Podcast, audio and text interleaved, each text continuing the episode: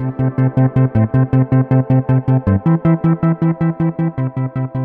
is Thinking in Public, a program dedicated to intelligent conversation about frontline theological and cultural issues with the people who are shaping them. I'm Albert Mohler, your host and president of the Southern Baptist Theological Seminary in Louisville, Kentucky.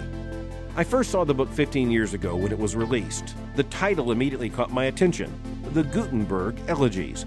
The subtitle was The Fate of Reading in an Electronic Age. Now, that was 1996. The electronic age then was, it seemed, just dawning, with especially the advent of the World Wide Web, with the internet, and with all kinds of new digital opportunities. Nicholas Negroponte at the Massachusetts Institute of Technology Media Lab was talking about the shift from atoms to bits. But little did we know that just 15 years after the publication of this book, Amazon.com would report that it's selling more electronic books than printed books. It turned out that the Gutenberg Elegies was a bit more prophetic than even its author could almost surely have understood.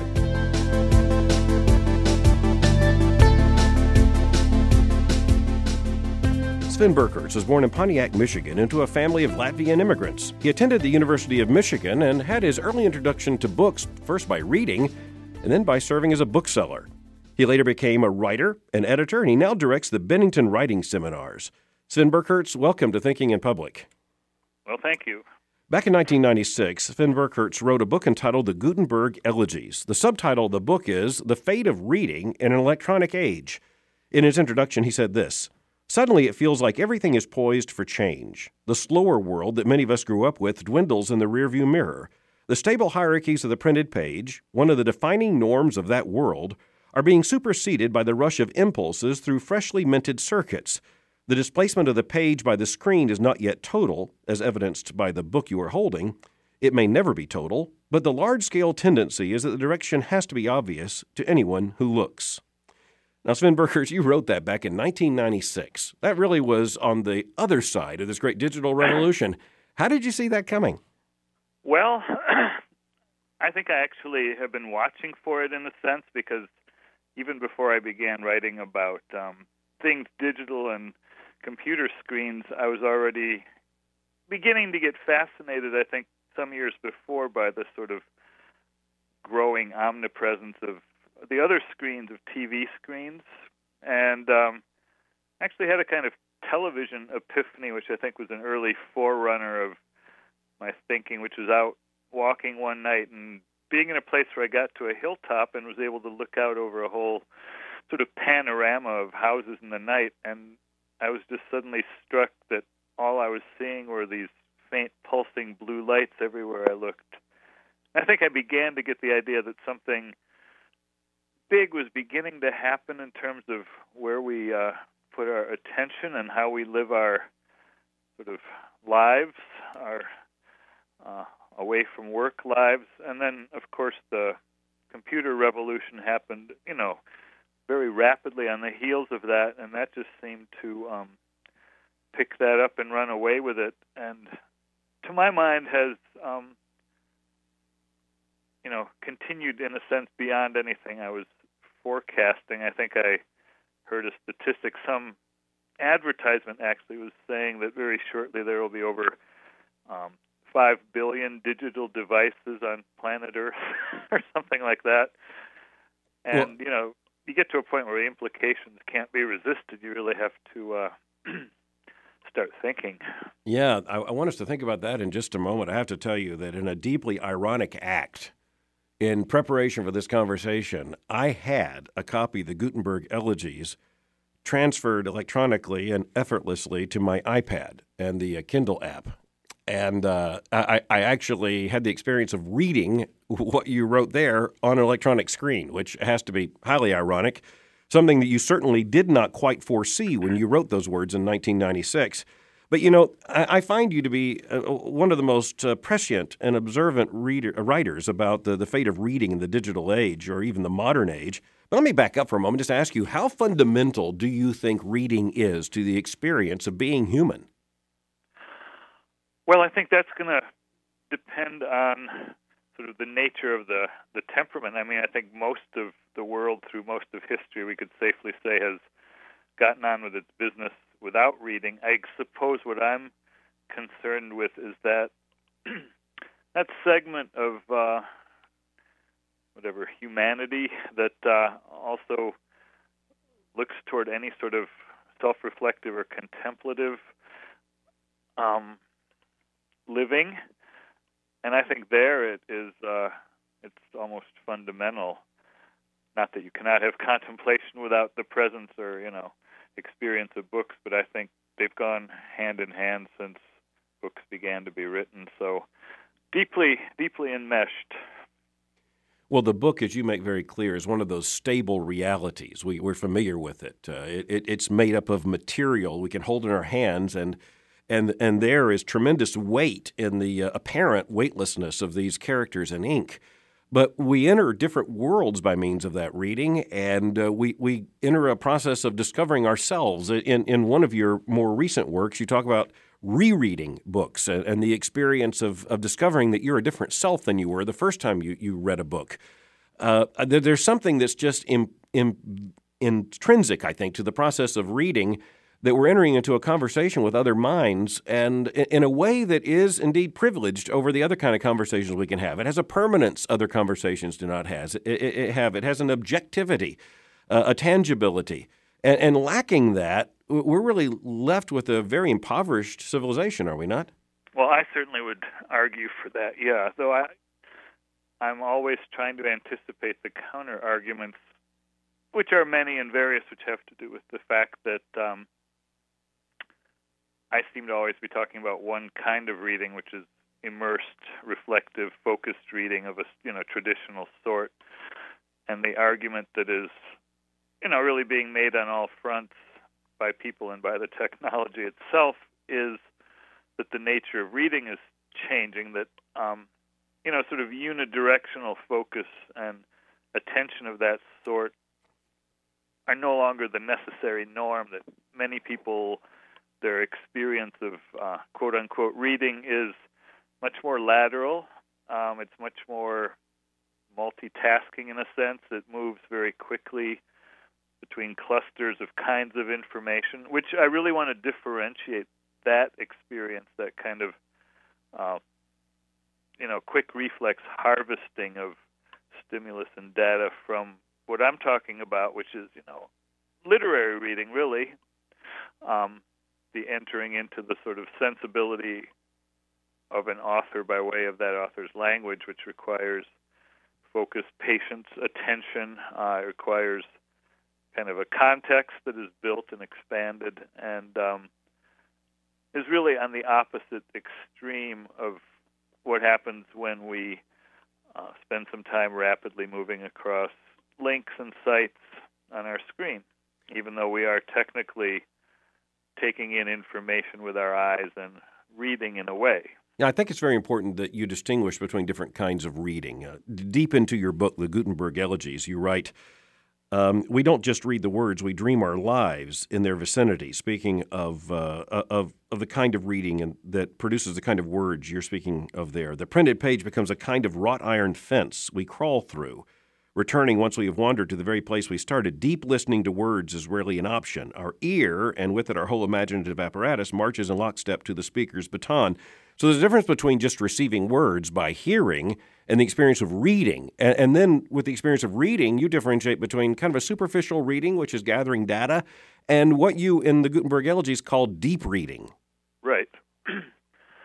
and I suppose hand in hand with that, um, and I know somewhere in there I build on this distinction too, and it's, um, I suppose, I invoke a, another kind of time in a way, which to me is the time that reading creates, or that is necessary in order for that reading to happen, and that is uh, has often been called duration time by uh, you know philosophers of time, and that's the time which steps away from the notion of the awareness of the linear chronological succession of moments and becomes a kind of immersed it's a time that forgets that time is passing. It's the time of immersion. And my argument and this would extend beyond just reading but i think that it is the time in which um, all, all kinds of art forms happen. I think when we stand in front of a painting and contemplate it, we've stepped away from one grid of time and we're in a contemplative time, which is very comparable to the uh, sort of subjective space we're in when we read. I think if we're listening to music in a deep, sort of attentive way, something similar happens. So I, I think it's a feature of um, kind of something available to consciousness, which I think is essential, and that's what I think sometimes is the endangered uh, thing out in our world.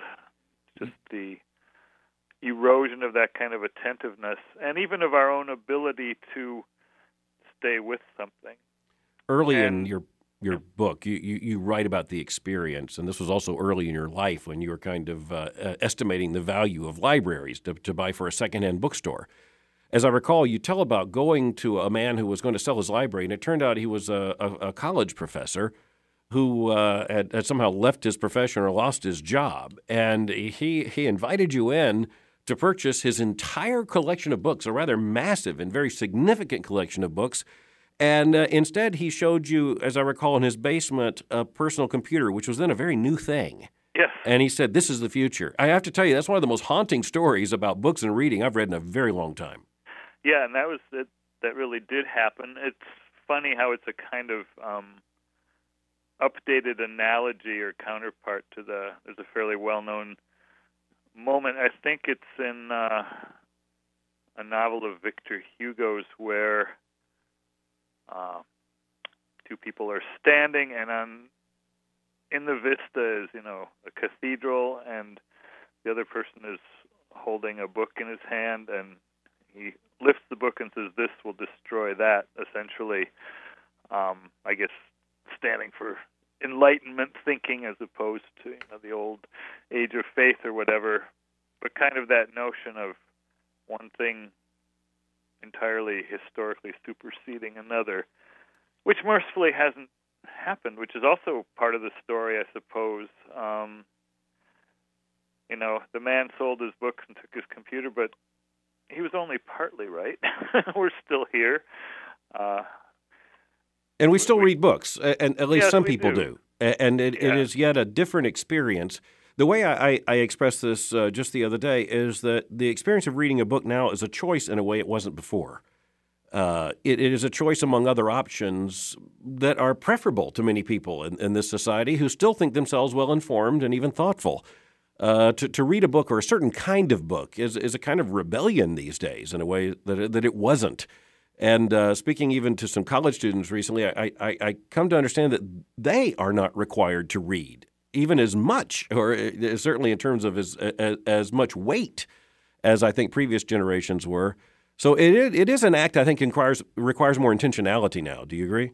I completely agree. Yeah, I do. As you know, also the father of a high school boy who you know I'm, I'm constantly amazed as I sort of check in and see what's going on in school and what is being asked and isn't, and what are the attitudes. And I think a lot of it has to do with an availability of not only entertainment options but information options. I mean, there was not a lot of choice when I was, you know, 13 or 14 year old kid with a lot of time on my hands. You know, we still had uh, maybe three channels running on TV with not that much on, and there certainly wasn't a whole culture of interactive gaming. And you know, books stood in a different context of possibility, which doesn't mean that everyone read, but it made it far more likely that one would, in a kind of stray moment of downtime, reach for something and get absorbed in it. And I think that, of course, still possibility possible. The possibility never goes away, but um, the cultural circumstance and the likelihood of that has changed, diminished considerably. I think.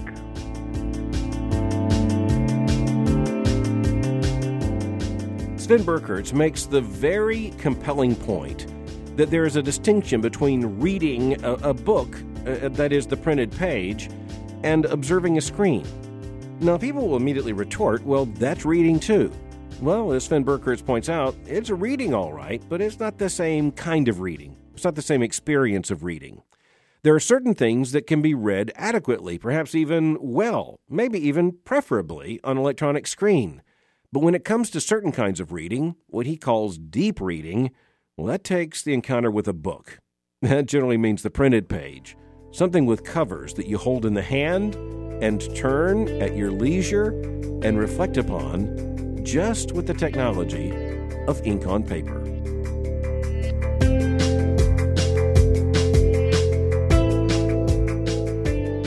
Back in 1996, uh, you wrote with, I, I think, incredible foresight uh, about what the French philosopher Jacques Ellul called the technological imperative. Uh, once a technology exists, it, it, virtually demands to be used. And uh, in the latter section of the Gutenberg Elegy, you wrote this I think that in terms of a face off, a struggle, a war, but it is to a large degree a war inside myself. In the larger societal sphere, there is no great contest. We already know that technological ingenuity will set the agenda, that Americans, never that deeply entrenched in tradition, will follow. We are accustomed to taking up interesting offers, and the nature of the whole electronic system is such that recalcitrance is discouraged. Think of the incursion of the teletechnologies, phone and TV, and more recently the telephone answering machine. Our society exerts pressure that makes it very hard not to play the game. The game underway now is a game called online, and bitter as it is to say, uh, I'm still on the platform watching the dance of the candy wrappers. Uh, you know, I, I read that and I thought, you know, back in 1996, the technological imperative was already clear with the telephone answering machine. Now that seems almost quaint. Uh, you know, I, know. I, I carry when more. read that, I had that yeah. same reaction. It sounded quaint to me. Well, but but quaint in a in a prophetic kind of way. I mean, we we probably carry around in, uh, with our smartphone more computing power than the Apollo you know space missions had. And here we are writing about how even the, the telephone and the television have distanced us from, from the act of reading. And now, what I want to get to is this. Uh, you concluded the Gutenberg elegies with two pretty famous words to those who read your work back then. Speaking against the challenge of technology, even after all the very honest things you said in the book, you just disclosed more or less the two words refuse it. And, uh, and then when you uh, updated the book, and uh, wrote a, a, new introduction and afterward about 10 years later. You came back and, and you kind of revised Refuse It uh, in, in a, a, bit more nuanced way to say more or less uh, it says it falls to us individually, one by one, to decide how we will face up to the seduction of the new, how much of it to use, how much to refuse. So, looking at it now, how, how much should we refuse? that is such an interesting question. And uh,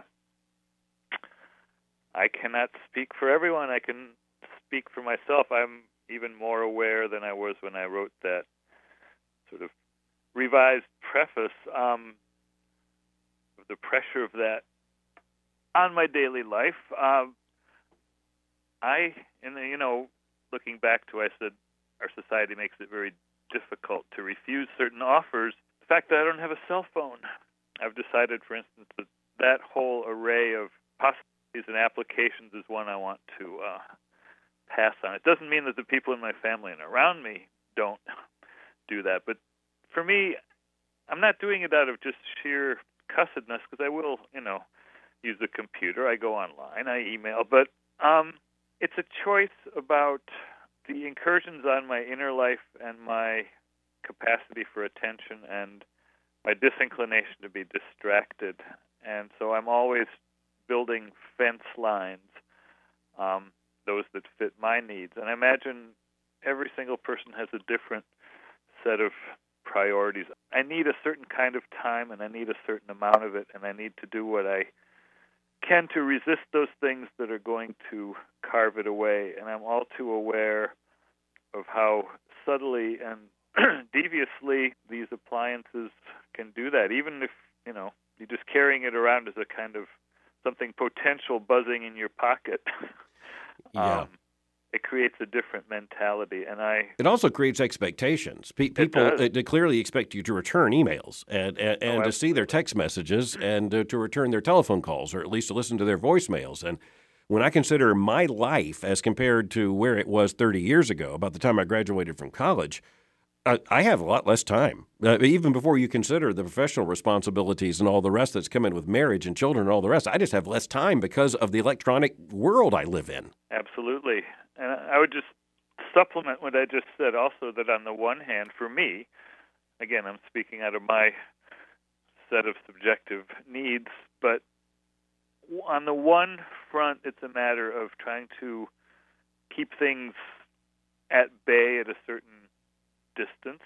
Um, but at the other, I, find that I have to be slightly more purposeful about getting on with that thing which I know is at the core of my life, which is, let's say, reading and thinking and immersing myself in a certain kind of contemplative world, which books represent to me. Um, I have to undertake that with a certain decisiveness. I have to say, okay, now I'm going to do this. I know that when I do it, I'm happy. yeah. So therefore, um, it's not merely mm-hmm. that I'm going to wait to see what happens, but I'm going to actively pursue it because I feel that when I do, um, it is charging a battery that I need to keep charged in a specific way so that I can order what I feel are my own priorities. Books make me happy. And and, even reading your uh, your own autobiographical uh, revelations that you make in, in your own interaction with reading, uh, I resonate with so much of it, uh, all, all, the way back to some of the early things you read, which I also read at about the same age and had the same kind of experience. Also, the same experience, by the way, in discovering that one's son does not necessarily share one's own literary taste at the same stage in life. But, uh, you know, b- books make me happy. I'm surrounded by books. I, I come alive in bookstores and libraries. I, I, I, I, I love the experience of reading. I, I never had to be forced to read. I, I, I find great exhilaration, great restoration, uh, and all of that in reading. But I say all that to say that if I sit at my desk where there is a computer and a mouse, I, am distracted. I have to read in a place where I am physically distant from the technologies or they are calling out to me. That technological imperative that Ellul spoke of, it's there saying, use me, check me, something's new, someone's written you, there, there's an email you need to answer. Or uh, what I found even last night as I, as I was reviewing again uh, some of my notes I made back in 1996 on the Gutenberg elegies, I, I, you made some references to things, and my first instinct was to go Google and look up the uh, look up the article, check the source, and I realized that's not what I'm doing. That I'm playing the game. I'm falling prey to the very thing I'm trying to resist. So I, I have to get geographically separate, physically separate from those things.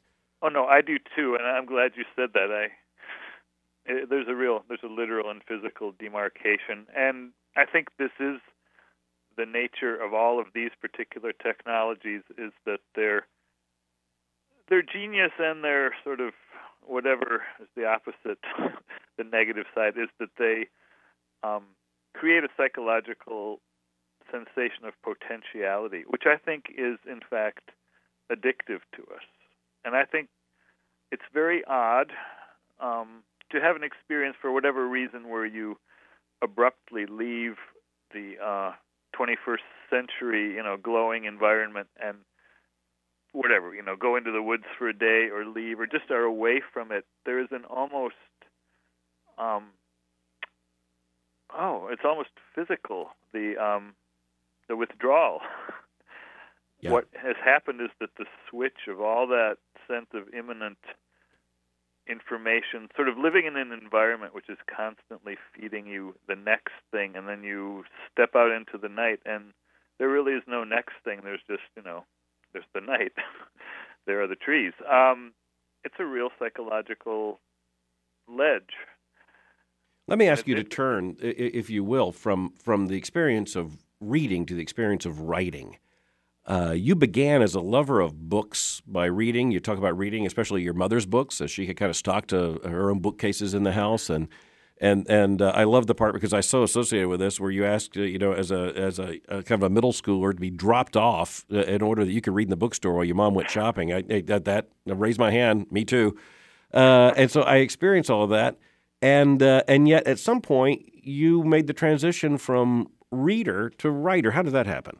Well, I think there is, I think the writing impulse was present very early. I think the two are braided together often, and I think it has something to do possibly with that that quality of when we were talking about that you actually hear what you're reading. With uh, you know, T.S. Eliot called it the auditory imagination.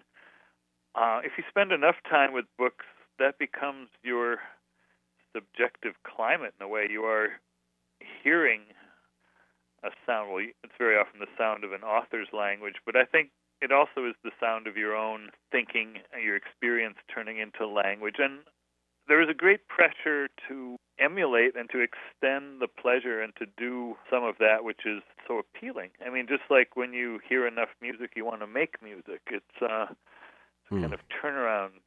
And I think it is an extension of when the um, inner imaginative life becomes active enough, it needs, craves outlet.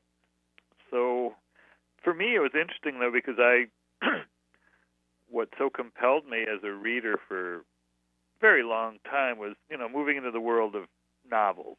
I mean, a novel to me was an alternate experience, and I just that became the thing that I wanted to be able to do as well. I wanted to create those kinds of environments, those sort of psychological places. And I, I'd say I gave a good 10 years of my first years of writing to writing fiction, which didn't pan out for me for various reasons. And um, what happened was that I discovered that I also could use language in another way, and that was to write about the things that I was so moved by of other people. I became essentially an essayist and a literary critic. Well, in, in your book, you make a very interesting comment about the shift, even in uh, in book sales, from fiction and literature to nonfiction and memoir. And uh, there's there's no doubt that's happened. And you know, I reflected on something else. People ask me for book recommendations all the time, and I find that I can very easily recommend nonfiction, very easily recommend biography and memoir. I find it more difficult to recommend literature because the story is not a stable thing. Uh, right. I, I, I, finally determined that the difficulty in, in recommending a novel is that person may read it in an entirely different way. That, yeah, this novel was for judge, me. This, yeah. yeah. I think you have to make a judgment about that person's imaginative needs and capacities.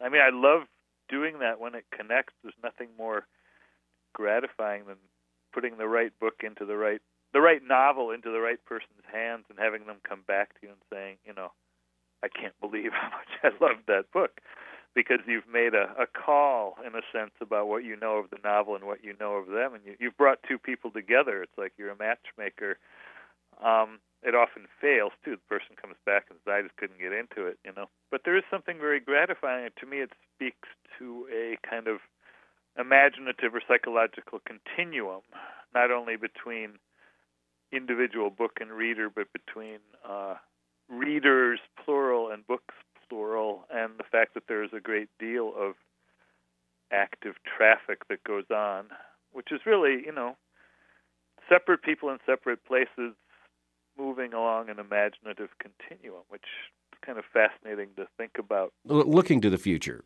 uh, back in 1996, you wrote with uh, an incredible insight about what was coming. And uh, you said you wrote it out of a sense of what you described as a personal emergency. Uh, you, you, saw the fate of reading and the fate of the book in an electronic age to be something uh, of an emergency. Ten years later, you updated it, and uh, I think in a very sober and honest way.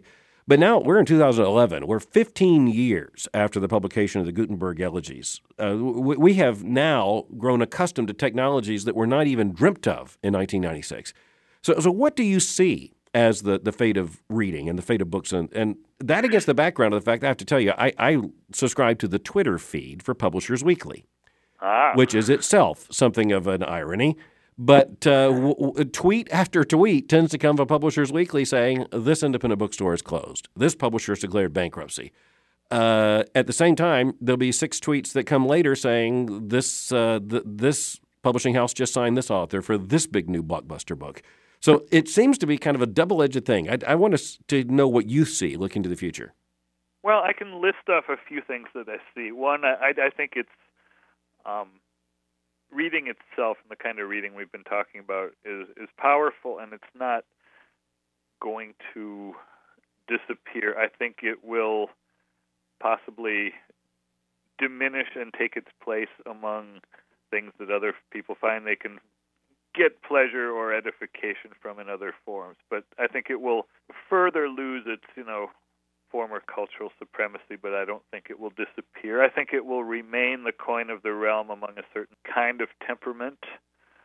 I think there will be a very big question to see how, because I do think we are pretty inevitably migrating increasingly toward you know, the Kindle and the iPad kind of reading, but even the reading of things we traditionally read on paper. Um, how that will lay out. I hope always that I'm wrong and that it turns out that this is a flourishing new way for the word to survive and that reading rides on on the wings of the wings of its screens.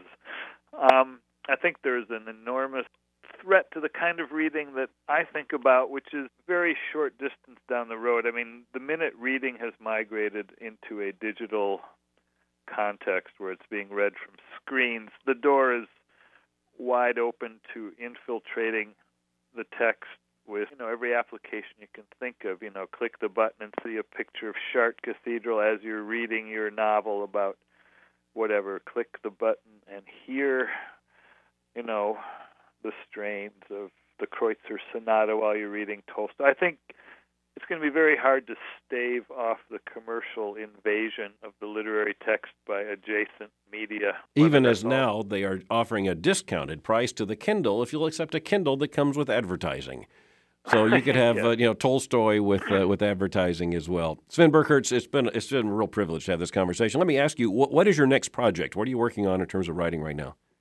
Well, I just have two days ago got the galleys for a forthcoming book that Graywolf Press is publishing in September. It's called The Other Walk. It's a series of sort of autobiographical vignettes, which are really premised on how memory invades the daily life, and it's uh, it's something different. They're shorter pieces. They're very much drawn from the encounters of dailiness. I think they're lyric. I hope they're interesting, and I definitely keep various notebooks going where I'm trying to make sense of the new order of things. So that hasn't gone away. I haven't found sort of the next Gutenberg, but uh, I'm constantly thinking about this stuff. So, writing of your adolescence uh, in your book Reading Life: Books for the Ages, you wrote this. When I was near shelves of books, I came alive almost as if I were picking up emanations. I felt a sense of perspective, of scale, the solace of the idea of generations, as well as a great desire to do things on my own, to achieve. Uh, I love those words. I don't want future generations to miss that. I don't think you do either. All right, I certainly don't.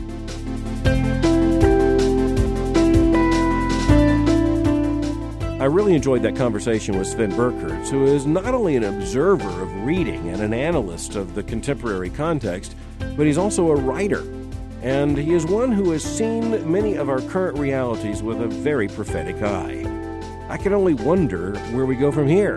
If in the year 2011 more copies are being sold of certain books in electronic format than print, how long will it be before the printed book is something of an ancient artifact? I'm reassured by Sven Birkerts' confidence that the book will continue. I think he's basically right. But I wonder if it's going to continue and be preserved amongst an ever decreasing number of persons to whom the book is still important. Just recently, a group of researchers, largely localized at the New York University School of Medicine, considered the difference that a screen makes. In other words, what's the kind of attention that is required by listening to a classroom lecture, by reading a book, or by staring at a digital screen? One of the interesting things that they discovered is that many children and young people who have attention deficit problems don't have a problem staring at a screen. And the reality is that the screen is giving them immediate gratification, immediate rewards. There are changes in pattern. There is movement on the screen. The child or the young person does not have to invest any kind of imagination in the task. The screen's providing everything for them. These researchers and pediatricians are beginning to wonder if the screen is not having a dramatic effect in the way that young people, and for that matter, let's be honest, many older people, are having their brains taught to learn and to think, and yes, even to read. That's why the conversation with Sven Birkerts, I think, points to some basic issues that Christians need deeply to consider. Literacy and attentiveness for Christians is not just something that's important for education, it's something that's important for the soul. It is not by accident that the Christian movement has from the very beginning been associated with books, with, with, with parchments, with, with writing. It's not by accident that the Christians throughout the ages preserved the learning, their devotion, and, and even the knowledge of the Scripture, plus the Scripture itself, by the process of copying down by hand these works, especially the Bible, until there came the advent of the printing press. The printing press was the first great revolution in terms of the expansion of, of the, the matter of the book, uh, of the accessibility of, of printed material, of, of text with ink on page for the average human being.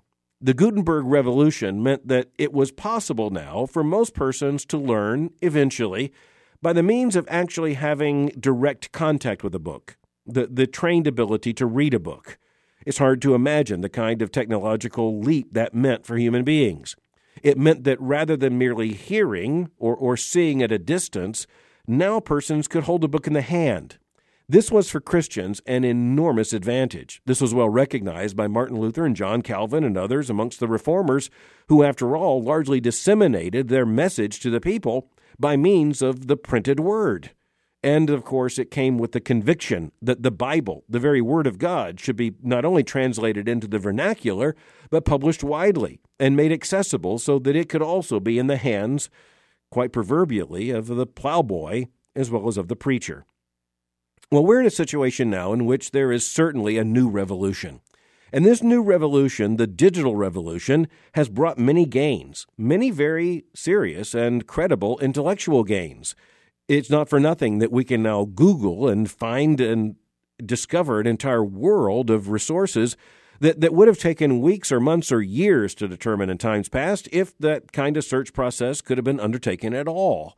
We now almost feel obligated to know things that previous generations would have found it almost impossible to know, and to accumulate and systematically kind of process information that previous generations uh, only saw fleetingly and at some distance. But we do know that the screen does make a difference, that there is not just a basic equivalence between the screen and the book.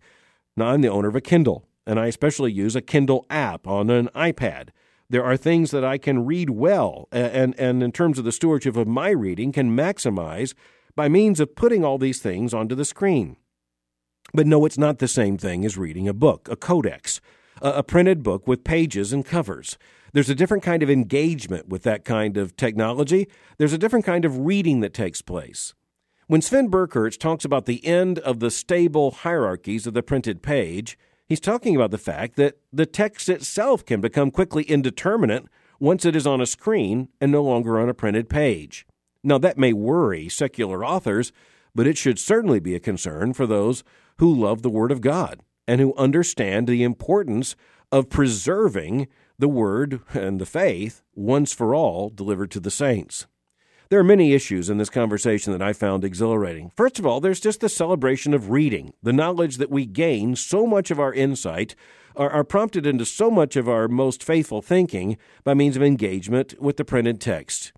Now, this is not just the kind of, of Luddite warning that suggests that we ought to have nothing to do with these new technologies. I found very morally significant the fact that Sven Birkerts back in 1996 said just basically refuse it, speaking of these new technologies. But in 2011, eh, when the 15th anniversary of the book came along, he says that we should instead be very careful stewards of this new kind of technology. And to quote him, he says, it falls to us individually, one by one, to decide how we will face up to the seduction of the new, how much of it to use, how much of it to refuse. Well, I will find, even as I said in this conversation, that I have to get away from the digital technologies often to do the kind of reading that is necessary for my soul, for my teaching, for my preaching, for my writing. Uh, the kind of reading that just has to take place when you're in a chair with a good lamp and you're able to read and think, able to turn a page at a leisure, quickly flip back. I told someone the other day that one of the key issues for me is that if a book has footnotes, well, it's largely useless to me in terms of the of the screen. I need to be able to to make notes, to engage the text. Reading for me is is something of a contact sport. It, it, it's not just about holding a book in the hands. It's about making annotations. It's about having an argument with an author that, that even is, is prominent in the context of the book, in which I put a check mark here and an X mark there. It has to do with what I consider to be of interest. I can go back to a book that I read 20 or 30 years ago and understand that the, the reader then, who I was then, saw certain words as particularly important, certain passages as particularly meaningful and influential, I may read it with a very different eye now. It's hard to have the same encounter with a digital screen. But you know, on the other hand, I can't travel around with a few hundred of my favorite books in my briefcase. It just doesn't work. Well, it kind of does now oh, on my iPad, or on my Kindle, or on the Nook, or some similar device. There is gain here, and of course, it has to be weighed over against the stewardship of our responsibility as readers. Here's a word to parents. Our children are not growing up in an age in which the book is the first option and the digital world the second. To them, the digital world is primary. We're going to have to work hard for them to have the same kind of encounter with the printed book that we have known. And if we're going to preserve certain kinds of reading, we're going to have to make that happen. We're going to have to seduce a generation into the Gutenberg age. And of all things, in our generation, it might be one of the greatest challenges we face to introduce children to the magic of the book.